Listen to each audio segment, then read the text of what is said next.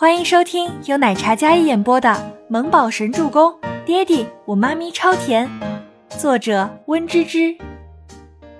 第二百五十三集。呃，倪清欢见周伯言有些颇为意外的眸光，然后立马解释道：“周周，你刚才小干妈打电话给我说想吃鱼，我给你亲亲干妈做红烧鱼好不好呀？”倪清欢跟自己的儿子卖萌道：“周伯言一听，想要说什么，但是那深邃的黑眸在女人那娇俏甜美的小脸上流转。走，教爸爸做鱼。”周伯言抱着儿子走向厨房。好，倪木舟点头答应。周伯言本来想说让兰姨烧鱼，但是看到倪清欢那可怜巴巴的小脸，显然她是不会下厨的。就算当了妈妈。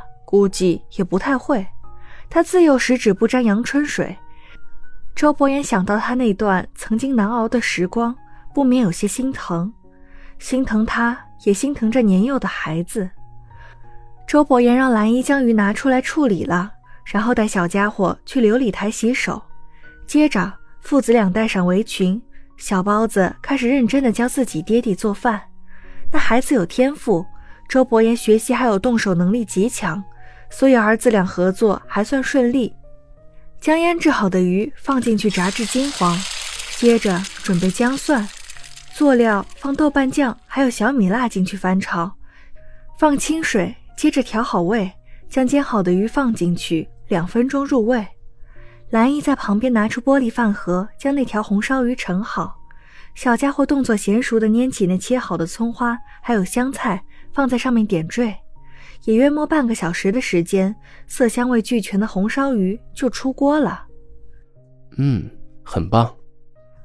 周伯言站在边上，就听站在小凳子上的倪木舟一边解说，一边拿着锅铲翻动。年纪虽小，却气势很稳，显然是经常做饭的宝宝。几岁开始做饭的？两岁多。倪木舟回答道。倪清欢走进来，听到父子俩的对话，有些囧。那个，我绝不是压榨儿子，是我下厨天赋真的为零。倪清欢走来解释道，然后看着自己儿子做好的红烧鱼，可馋了。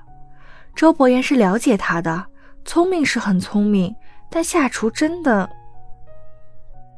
周周，你站在边上，我给你妈妈煮。周伯言将小家伙抱到一边，只见他那么嘴馋的样子，周伯言决定亲自下厨。只见他将衬衫袖子挽至手肘，那骨骼雅致的双手干净修长。周伯言剑眉紧蹙，深邃的眼眸紧紧盯着那条腌制好的另一条鱼，一言不发，看得出来十分认真的模样。你经常做饭吗？从不。好吧。倪清欢吧咂嘴，然后站在儿子那边，两只手搭在儿子肩膀上，一大一小两眼期待的看着准备下厨做红烧鱼的男人。倪清欢眼光忍不住打量着周伯言，这男人就算是围着围裙，也是该死的迷人帅气。昂贵的衬衫松松挽着，露出古铜色结实的手臂，那一张倾倒众生的俊颜，冷然中透着霸气，一双暗沉的眼眸。如同黑夜的心，此时认真又复杂的看着躺在瓷碗里的腌制的生鱼。倪清欢记得他是有洁癖的人。嗯，那个要不让兰姨来吧，你不会就算了。这男人看着那鱼，恨不得用意念指挥他自己跳进锅里，显然是不愿意碰的。谁说我不会？只见周伯言眉心一沉，快速将鱼丢进锅里。一脸冷峻，严肃的跟打仗似的。呲啦一声，油锅里发出声响。周伯言淡定地用锅盖盖好，然后站在边上。一家三口宛如静止画面。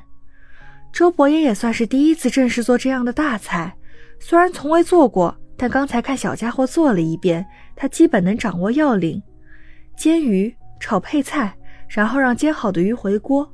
也是约莫半小时的时间，又是一盆色香味俱全的红烧鱼出锅。倪清欢再看那男人的时候，眼里的崇拜更加热切了。周周，以后你教你爹地煮饭，什么都交给他，这样你就可以跟妈咪一起等饭吃了。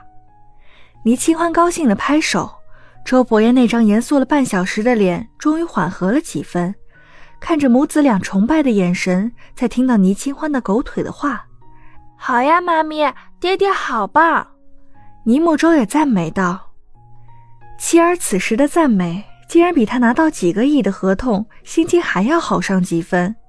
谁能知道，时间金贵的医药总裁，竟然为了宠妻子、宠孩子，亲自洗手做羹汤？这可是站在金字塔顶端的男人，身份尊贵，却因为亲自做了一道菜被肯定而倍感幸福。”孟年星一直给周伯言打电话。但却一直打不通。办公室里，他气得直接将手机狠狠砸在地上，那张精美精致的脸上有些狰狞。郑威廉走进办公室，将办公室的门关上，然后走到他身边，将摔坏的手机捡起来。年心，怎么了？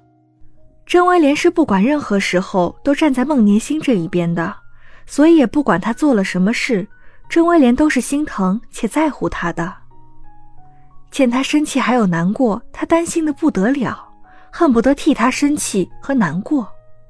博言中午就不在公司，手机一直关机，凯文也没告诉我他去哪里了。